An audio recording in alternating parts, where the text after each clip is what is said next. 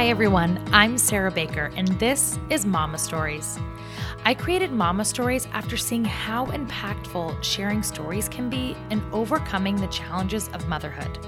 I am where I am today because of the stories of so many amazing, strong mamas, and I want to share that with every mom I can. So follow along to laugh, cry, and be empowered. Thanks for tuning in to today's show. Have you heard about how we are changing the story for moms? Mama Fund is a nonprofit organization that is dedicated to providing products, services, and education to moms in need. So check us out at mamafund.org. All right, welcome back to the show, Marlene, who is our expert today. Hi, thanks so much for having me again. Yes, it's been a whole 10 minutes for us, a whole week for everyone else.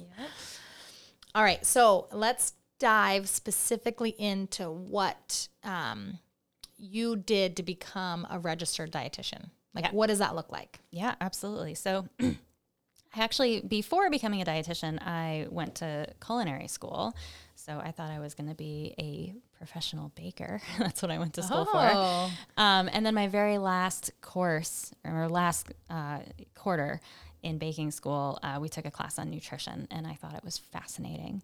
So I ended up shifting gears, and I actually thought I was going to go into food science. And then it seemed, as I started in food science coursework, it seemed like a lot of that was about making foods last longer on a shelf, developing new food products, Yeah. um, kinds of things. When I felt like we should just get back to eating good old real whole food. Yeah, yeah.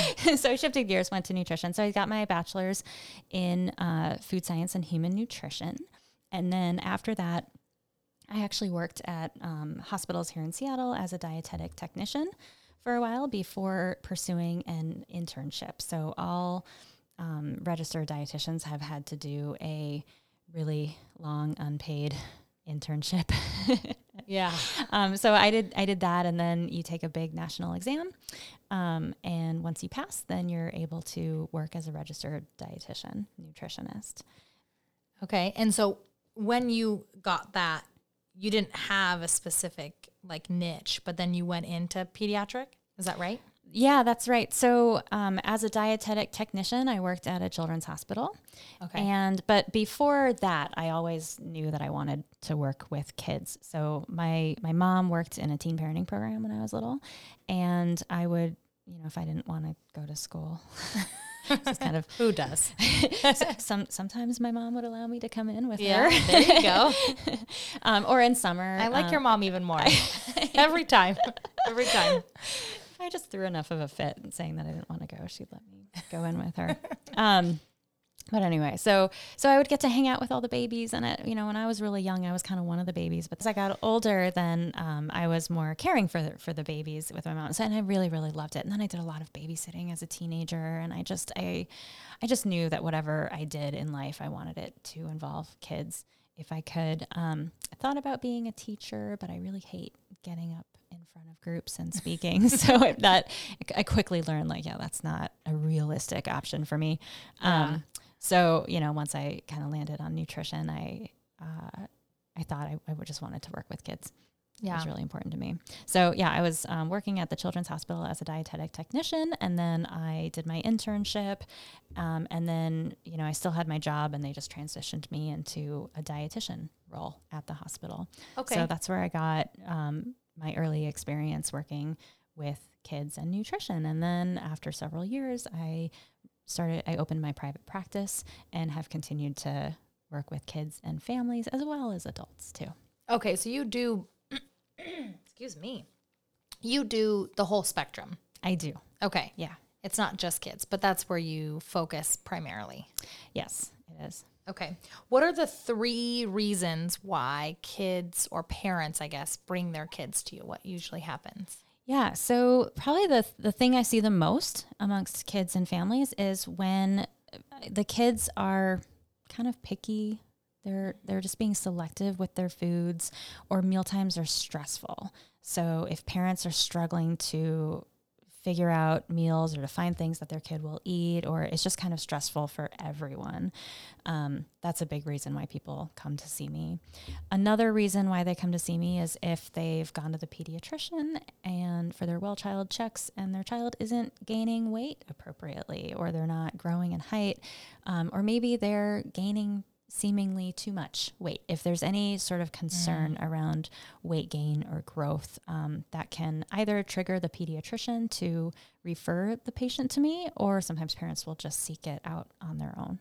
Okay. And then um, the third reason, or the third top reason why people come to see me is if their kids are, if they suspect food sensitivities, if they're having chronic issue, chronic issues like constipation or loose stools or gas or eczema, or rashes or headaches or whatever. And, and they, they feel like food might be playing a role into it and they want to get some answers um, about it, then they'll come to see me to, to try to get some resolution to these symptoms. All right. So you said picky eating, which I feel like all kids are picky eaters, or at least all the kids I'm around are picky eaters. Yeah, yeah. So I'm actually has I, I am not a big fan of using that term. Okay. picky eater because we kids all go through almost all kids I would say go through periods of being more picky or more selective with their eating, and I hate to kind of give them the label of being a picky eater. Sure. When it's a totally normal thing. Okay. So, yeah. So when you say like picky or stressful eating that's obviously more of like the extreme. So, what are like some signs where a parent would be like, okay, I have a picky or stressful eater. I need to bring them in. Yeah. So if if meal times are just really stressful for everybody, if you feel like you you know the, the kid doesn't even hardly want to eat anything, you can't think of, um, you're having a hard time putting together meals. It's really interfering with social events, like they can't go to a friend's house and eat. You know, they can go to a friend's house, but they're not going to be able to eat. Um, or you can't go out to a restaurant because there won't be anything that your child will eat, and it's just going to be a mess. Um, if they are having weight gain or growth problems, that's another reason, or if they've been diagnosed with any nutrient deficiencies, like mm. iron deficiency or um, anything like that. Um, another, you know, reason that might signal that this picky eating is is something bigger or is more of a problem. It's not just kind of your everyday run of the mill normal picky eating is if they're really reliant on oral nutrition supplements. So some sometimes we'll say like, oh well, they like drinking milk. So, okay, we'll give them milk. Oh, but that's not, you know, whole whole nutrition enough. So we'll give them Pediasure or something oh, like okay. that. Okay. Um, and then they get really hooked, and that's kind of making up a really large chunk of their nutrition. Or if milk is making up a large chunk of their nutrition, um, those are all some some reasons to seek additional help in this area. I was next going to ask you about like what behaviors as parents we're passing down to our kids, but I, I thought about something when you just said that. Mm-hmm. Um, see, I don't have a problem taking Grayson anywhere to find him something to eat. I just know he's only going to eat a quesadilla. Like that is the only thing that will go in that kid's mouth if we go out to eat. So we got to find a restaurant that's going to have. We don't do meat for him. Mm-hmm. Um, so like chicken nuggets, like what's typically on a menu doesn't work. So I always have to make sure that they have some sort of like cheesy and carb option. But if it's like cheese and carbs, he's he's good. So I'm imagining I'm going to fall into this next question. But what are some of the things that as parents we are doing that's passing along to either make just a normal picky eater or even this extreme of like now we've got to go see somebody picky eating? Yeah, that's a really good question because a child could be going through this just kind of normal picky eating stage. Mm-hmm. And if we see it and we over um, you know, like we make it more of a big deal than it actually is. There's a lot of things that we can do that are actually going to make the problem worse with mm. time. Um, and and I should I should comment in there that a lot of these things that we do, they're done with good intentions. Sure, right? We think that's what's going to help the situation. Yeah, it kind of makes sense logically that it it would. And yet over time, they end up backfiring and making the problems worse. So yeah. um, some of those things are just flat out requiring that the kid eat before they leave the table. Say mm. you have to eat all of your protein or you have to take at least two bites of this or you have to take at least a no thank you bite um, or you know not letting them have dessert until they've eaten their Mm. vegetables you know so Oh, using no. using food as a reward Yeah. um, or withholding food as a punishment too. That's something that we absolutely want to avoid doing. Um, other things that you know, as as parents, some things that we can do that can end up making the problem worse is by catering to our kids. So we want to take their preferences into consideration. Like Grayson really loves quesadillas. That's awesome. That is okay. And he wants to eat quesadillas, and that's fine. But if you are, you know, instead of making whatever you were going to make for dinner, you are always making quesadillas because that's what he wants. That's a problem. He needs Okay. to also learn that while he loves quesadillas and he gets to eat them, that's not going to be available every single meal, right? And you're going to keep offering the meals, the foods that you and your husband like to eat. And sometimes that's going to include a quesadilla because Yeah. you're taking his preferences into consideration, but you're not going to cater to his needs because he's still learning, kids are still learning what their food preferences are yeah. And they eat one thing and they really really like it and they're kind of afraid of newer foods and so then they get hooked on the things that they do like and then they don't learn to branch out and try other things so we need to continually expose them to to new foods and know that they're you know the first time they may not eat it they may not even want it on their plate in front of them Yeah. let alone take a bite of it. But it's an exposure, it's an experience. And if you keep providing those experiences, those foods are going to become more familiar. They're going to gradually get closer and closer to actually eating the food. And then with time, they will. Yeah. I actually took that advice. I know I got a little sneak um, peek of that specific conversation because we talked about this before.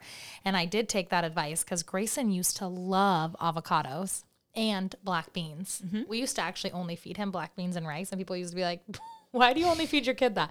But he loved it. He would just like shovel it in his Oh, mouth. my kid loves black beans. And then he went through this phase of like, do not put a black bean near me, do not put an avocado near me. And then all of a sudden, I just was like, okay, well, how about you just like squish the bean? Because you taught me that. Mm-hmm. And so I was having him like play with them, play with the avocado. And then all of a sudden, it was like in his mouth. Mm-hmm. And now he'll eat a black bean or an avocado. And so It I- worked. It did work. so I appreciate that advice. Um, but I do think, and we talked about this before too, but um, there was a lot of stress I had of like, oh gosh, he's just not eating that. Mm-hmm. And finally, when I was like, whatever, do what you want to do with it, but it's going to be on your plate. Mm-hmm. Eat it or don't, but like play with it. Have your dinosaur look at it and see if he likes it, like whatever it is. Mm-hmm. Then he was like, okay, I'll take a bite. And it worked great. Yeah, exactly. So when we can lower that the pressure at meal times, all of a sudden kids, well, I shouldn't say all of a sudden, but sometimes all of a sudden kids open up. Um, so we want to do everything we can to keep meal times as pressure free as possible. So yeah, you make the food that you're gonna make for dinner. You think about what your kid likes. You think about what your husband likes, whatever. If I'm, and maybe your husband is the one that's preparing the food. I don't Yeah. want to assume that it's always you. Yes. well, it is in my case, but sure. Some people's cases, maybe it's different. Yeah. Well, in my case, it's as a single mom, it's always me, right? It's So, always you. Yeah. um, I always have that responsibility, but. Um, but you, so you think about what everyone likes, and you know sometimes people get their favorite food, and sometimes they don't, and and same thing with with your kid. And so you just you make what you make, you put it on the table, you think about what they like though. So you want to make sure, especially for your child, that there's always at least one thing that you're serving that he or she will reliably eat. Like at least fifty percent of the time, they will always eat that food.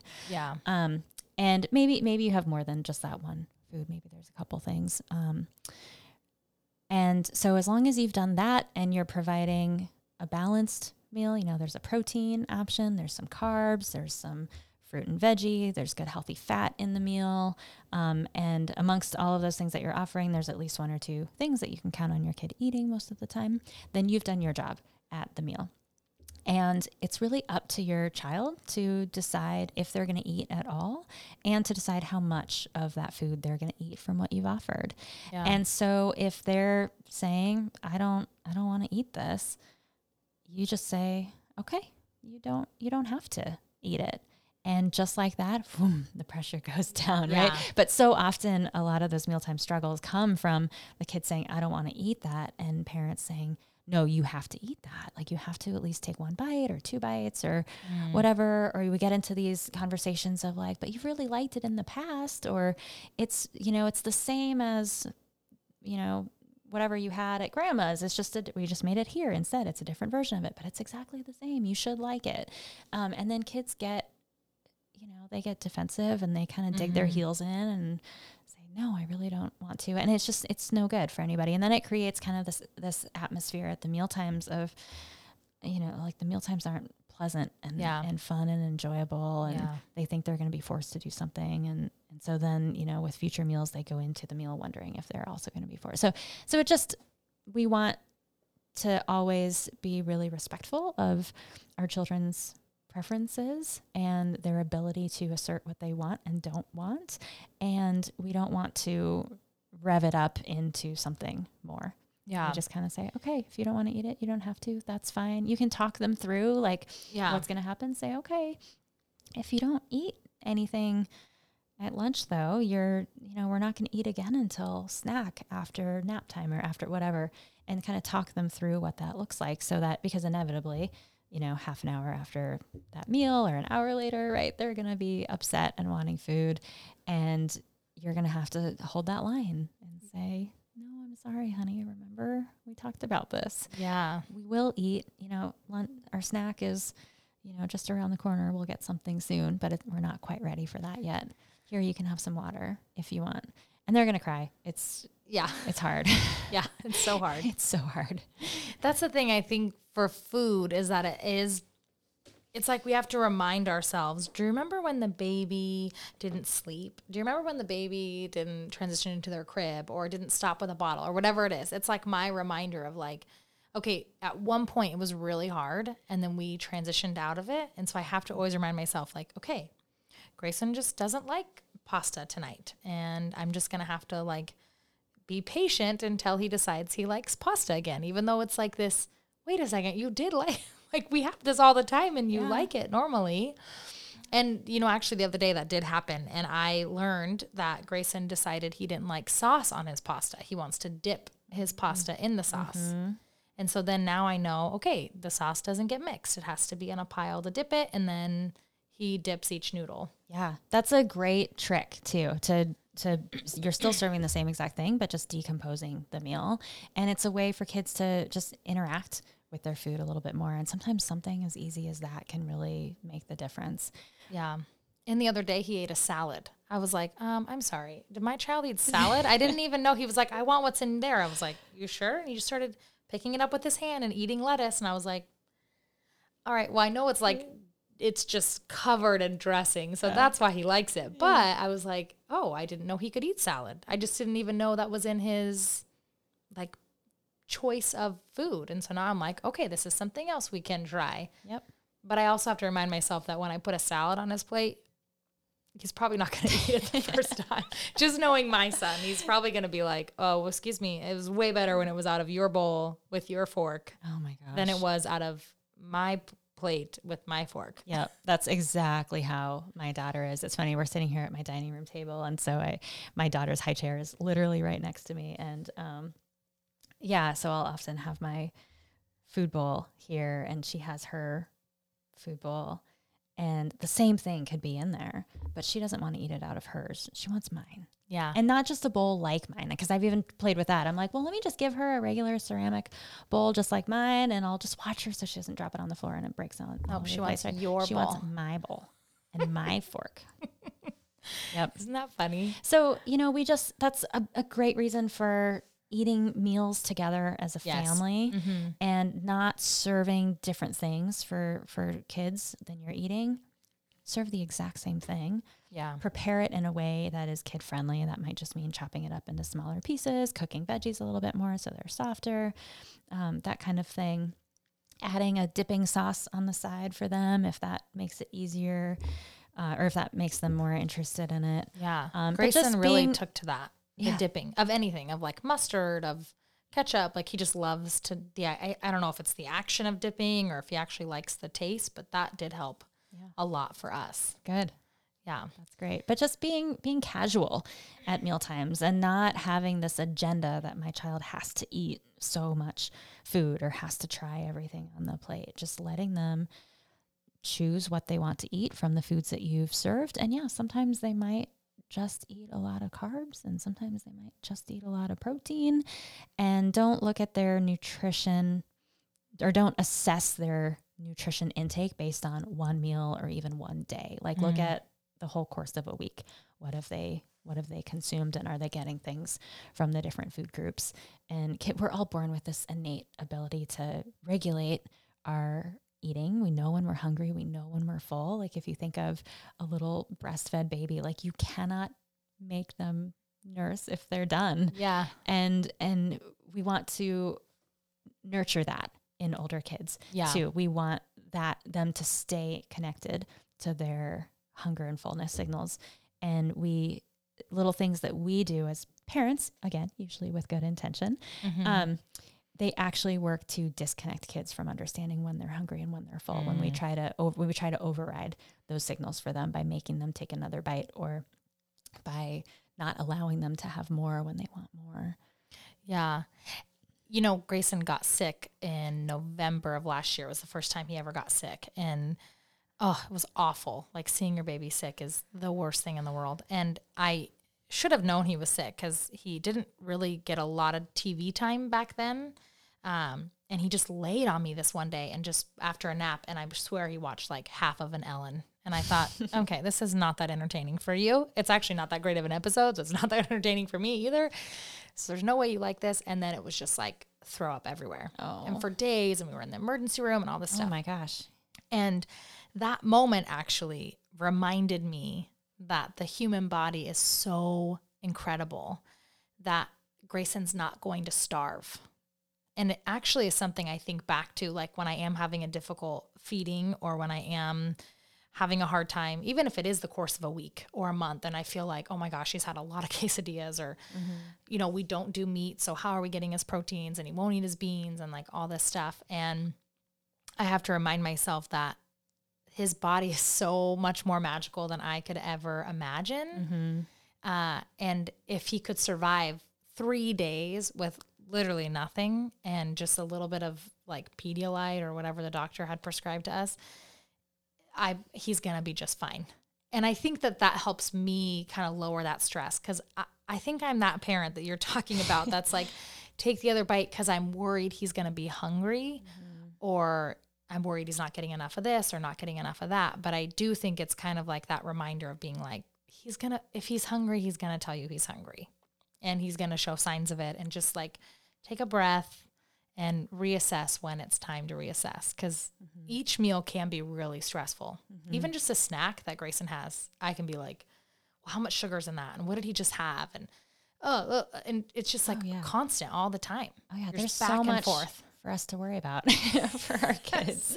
But but in that respect, there's so much for us for us to worry about our kids, and like food is something that we don't need to be having that much worry over. And you know what? We're gonna we offer food to our kids five six times a day, right? Breakfast and then a mid morning snack, lunch, Yeah. mid afternoon snack, dinner, and then maybe another snack before bed, depending on your family and what time bedtime is and all that. But so if they don't want to eat a meal or don't want to eat very much at a meal, like there's food just around the corner Yeah. at any given time, Yeah. really. So we just need to, you know, and sometimes kids will, uh, they they will kind of get more of their nutritional needs met at snacks, and Mhm. that's okay. That's where we are giving them the opportunity to to make those decisions. Do they want to eat a, a full meal size amount of food at lunch, or do they want to kind of have their meal size amount of food at the snack that follows? Yeah. Yeah. It's their bodies telling them. It's their bodies. They know when they're hungry and when Yeah. they're full. We don't. Yeah. Yeah. So good. Okay. Well, that's picky and stressful eating. Yes. which I feel like is a lot of like as parents we need to learn something. But then the other side of it, which I think makes me the most nervous, and I I had a lot of anxiety when Grayson was little, is more of the like sensitivity to food. So what mm-hmm. are like the common sensitivities and how do parents identify them in their child? Yeah, good question. So sensitivities and allergies are two different things. Okay. Although the terminology gets interchanged a lot. So a lot of times people are talking about sensitivities, but using the term allergy or vice versa. So um, there, should I talk a little bit about the difference between them? Yeah. Okay. Yeah. So, true food allergies can be very severe reactions. This is like when we think of a child with a peanut allergy who goes into anaphylaxis. They're not always that severe, right? But it can they can be very severe and life-threatening. Sensitivities can be severe in that you can end up with like a really bad rash or really bad eczema that's chronic and you know irritating, but it's not going to ever be life-threatening, for example. Okay. Um, It's more just like painful, uncomfortable. painful, uncomfortable, yeah. okay. Exactly. Since allergies also the reactions happen almost immediately after ingesting the food. So it's much easier to pinpoint which food is causing it Oh. because it's something that you've consumed in the, you know, pretty immediate, um, like the last 10 minutes or 20 minutes, right? And they're not dose dependent. So a little teeny tiny bit of that food can cause the full blown reaction Okay.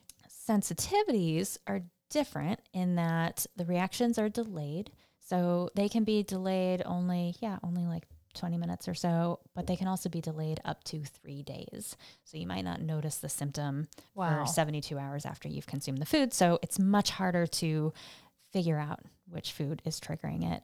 And they are dose dependent. So kids can have a little bit of something and be totally fine, not have any kind of a reaction. Or if they eat a larger amount of it, then they could have a reaction. Or if they eat a smaller amount, but they have it, you know, a couple times over the course of that three day window, then it might accumulate to being Okay. enough to to give a, a reaction. Um, the the top eight allergen foods are dairy, eggs, wheat, peanuts, tree nuts, soy nuts, fish, and shellfish. Okay. Um, I would say sensitivities are similar. It's Yeah. hard, it's hard to say what the top food sensitivities are, but Sure. I'd say they're similar to the top allergies. Yeah. Um, some other ones that I see periodically are corn and sometimes sesame. Mm, Corn got Grayson when he was a baby. Yeah, Yeah, that was interesting. I didn't know that that was a a thing. yeah, But yeah, he didn't like corn when he was little. yeah. We actually haven't given it to him since, so maybe. I think we keep saying we're gonna try, and then we're like, but do we really want to deal with diarrhea for like four days? Or because that's what happened when he was so little. It was just like we were like, what did we feed this kid? And then we Uh-huh. realized the only thing new we hadn't. Luckily, it was like in the very beginning when we were just introducing solids to him, and so it was like every day we would try something new or like every three days we would try something. I can't remember mm-hmm. exactly. Isn't that funny? You forget. I remember being like so stressful in the moment. Anyways we did try a corn some sort of corn mixture with something and that was the one that he That did it. yeah. Yeah. so we've just luckily it was like that. But now if you have a two year old or a five year old who's experiencing this food sensitivity now what do you have to do like an elimination diet similar to what we do as adults or is it different Yeah. So mostly people just kind of do some trial and error. okay They kind of, you know, with time, they've kind of pieced together, well, you know, it seems to happen after she drinks a glass of milk, or it seems to happen after she eats the, you know, bread, or I don't know, whatever. Um, and so you just, you know, empirically try taking that that food out or those couple foods out and you see if it gets better right a lot of times people can figure them out that way and I should add in that just because you're sensitive to something now doesn't mean you'll always be sensitive Mm. to it down the road. Okay. So we can, uh, our immune system can redevelop sensitivity to foods with time. okay Um, we can also develop sensitivities that we that we weren't sensitive sensitive to them before, so that can happen too. Um, but so you can do that. It's but like I said, it's so tough to figure out sensitivities because of all those things that we talked about. That they're delayed, that they're dose dependent. Um, the other thing uh, that I didn't mention earlier is that allergies can happen in isolation. So you can just be allergic to one food and one food only. Whereas with sensitivities, if you're sensitive to one food, you've probably got other sensitivities going on too. So we have to. It's hard to kind of figure out all of them. Okay So we do offer a type of testing at my practice. It's called the mediator release testing, and that's um, to my knowledge, the the best test for identifying food sensitivities. So that's something that I'll do with some patients. Although I'm always cautious around restricting a child's diet. Oh, okay. So I'm I try to not overly restrict diet as much as possible because there has been some evidence to show that diet restrictions early in life, but really at any point in life, um, increase risk of development of eating disorders Okay. later. What is that test? Could you tell us a little bit more about that? Yeah, so it's called the mediator release test, Okay. MRT. It's different than other food sensitivity tests that are on the market or tests that get marketed as food sensitivity tests. Um, most of the other tests are just looking at presence of antibodies in your blood, IgG antibodies usually. And the problem with those is that presence of those antibodies doesn't mean that you have a food sensitivity. Sometimes we make those antibodies more as a protective mechanism. So it just means that we've it just means that we've been exposed to that food and our body has made some antibodies which may or may not be causing any kind of reaction in our bodies whatsoever.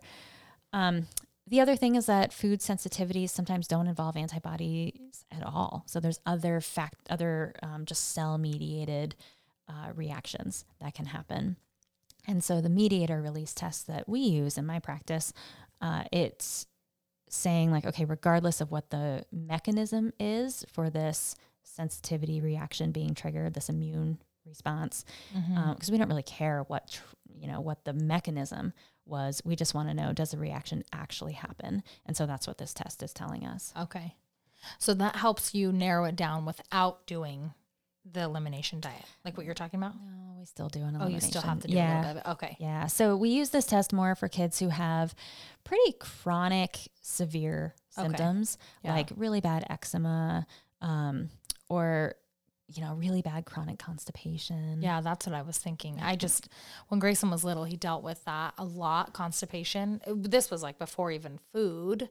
Um, he was just doing breast milk, and then I, I transitioned him into formula. But um, it was awful. I mean, that's like the worst thing is to have. Even last night, mm-hmm. now he is here. I don't even know what he had last night to make him do this, but he was in our bed all night because his tummy was hurting, and we were like rubbing it, and you know, he was like tooting a lot. So I was like, Ugh, it just sucks to have a tummy ache as a baby because it's like hard to be like my tummy hurts where if you're an mm-hmm. adult you can be like oh i ate something this is going to pass or wow i keep eating the same thing and this is hurting maybe i can eliminate you know like there's this mm-hmm. like conscious thing that we can do just with our own body mm-hmm.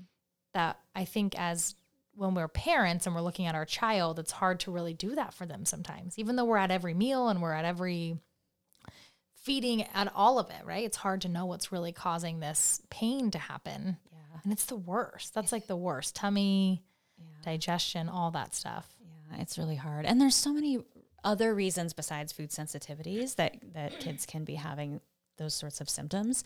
So that's kind of one of the reasons why I, I, I I'm cautious about who I will do this test and the elimination diet on. Yeah. So we want to have a pretty good, pretty clear understanding that it is likely food sensitivities that's driving it, or at least that addressing the food sensitivities is going to have a pretty major impact on reducing those symptoms before we go into putting a child on an elimination diet. Yeah.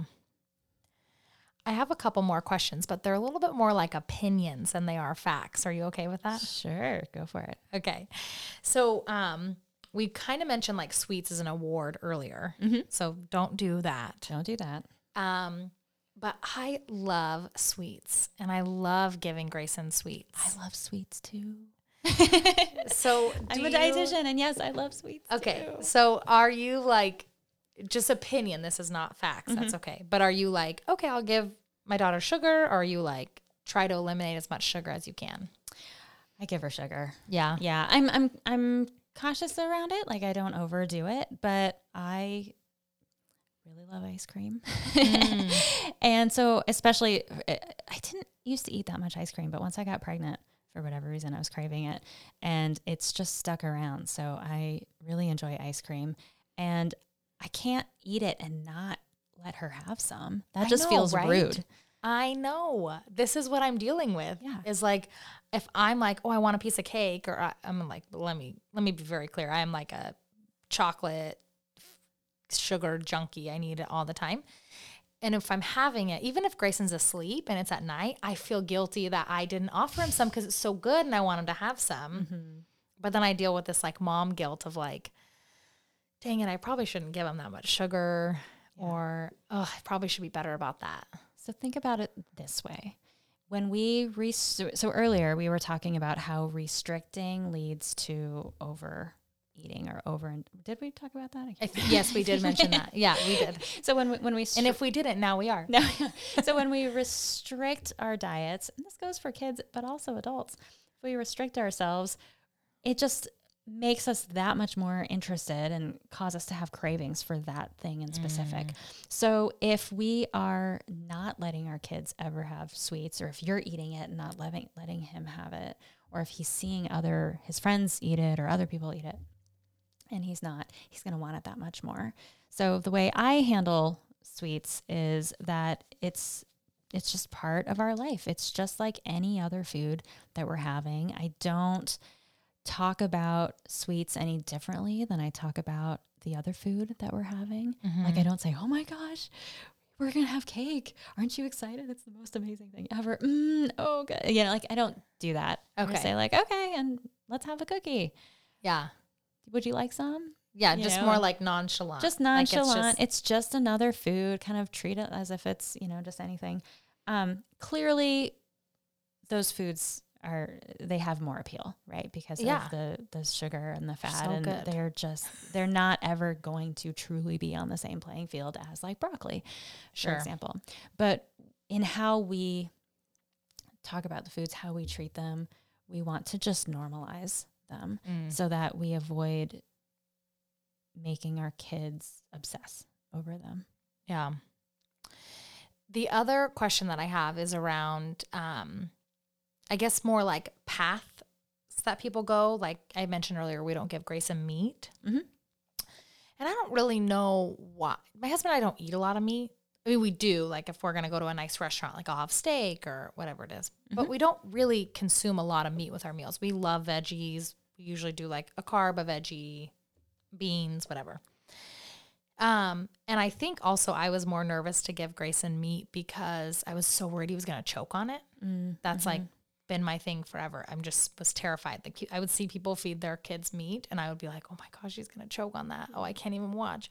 So I think there was a little bit of fear too. But when parents make this decision to go vegan or vegetarian, do you find that they have like this type of struggle too where they're now they have a picky eater because it's a kid and it's a picky eater and then they have this other thing where their options guess technically aren't limit- eliminated but they are in the sense of like i'm going to go to a restaurant like we were mentioning earlier right or i'm going to go to a friend's house or i'm going to go here do, do your clients ever have that or have you ever experienced having that Yeah, I see I see a lot of families that are choosing to raise their kids vegetarian or vegan. And while it absolutely can I, I believe it absolutely can be done in a very healthy way and kids can get all of the nutrients that their bodies need from a vegan diet or a vegetarian diet and maybe a little bit of supplementation just to help cover the bases. Um, it it can also definitely make things more challenging if you have a picky eater. So while I am, you know, I always want to in- support families with whatever kind of diet feels right for them as a family, as a, if they're on a plant based diet. Um, if a kid is really struggling with selective eating um, and they're on a fully plant based diet, they're much more likely to get deficiencies. And so, you know, that's that is a time that I may talk to the family about branching out and allowing a little bit of animal foods in there yeah um, or doing some supplementation. But I always kind of come back to food is going to be a better source yeah of the nutrients. Is it ever um maybe I don't know if you've experienced or not, but it just came in my mind. You had talked about like if you don't give your kid a lot of sugar and then they're seeing all this sugar at parties or whatever, you know, then they're gonna want it more. Mm-hmm.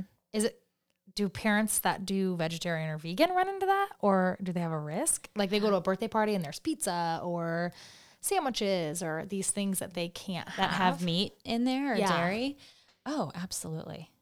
Yeah, Yeah. that would be the hardest thing I feel like is you send your kid to a birthday party and then now what do you eat?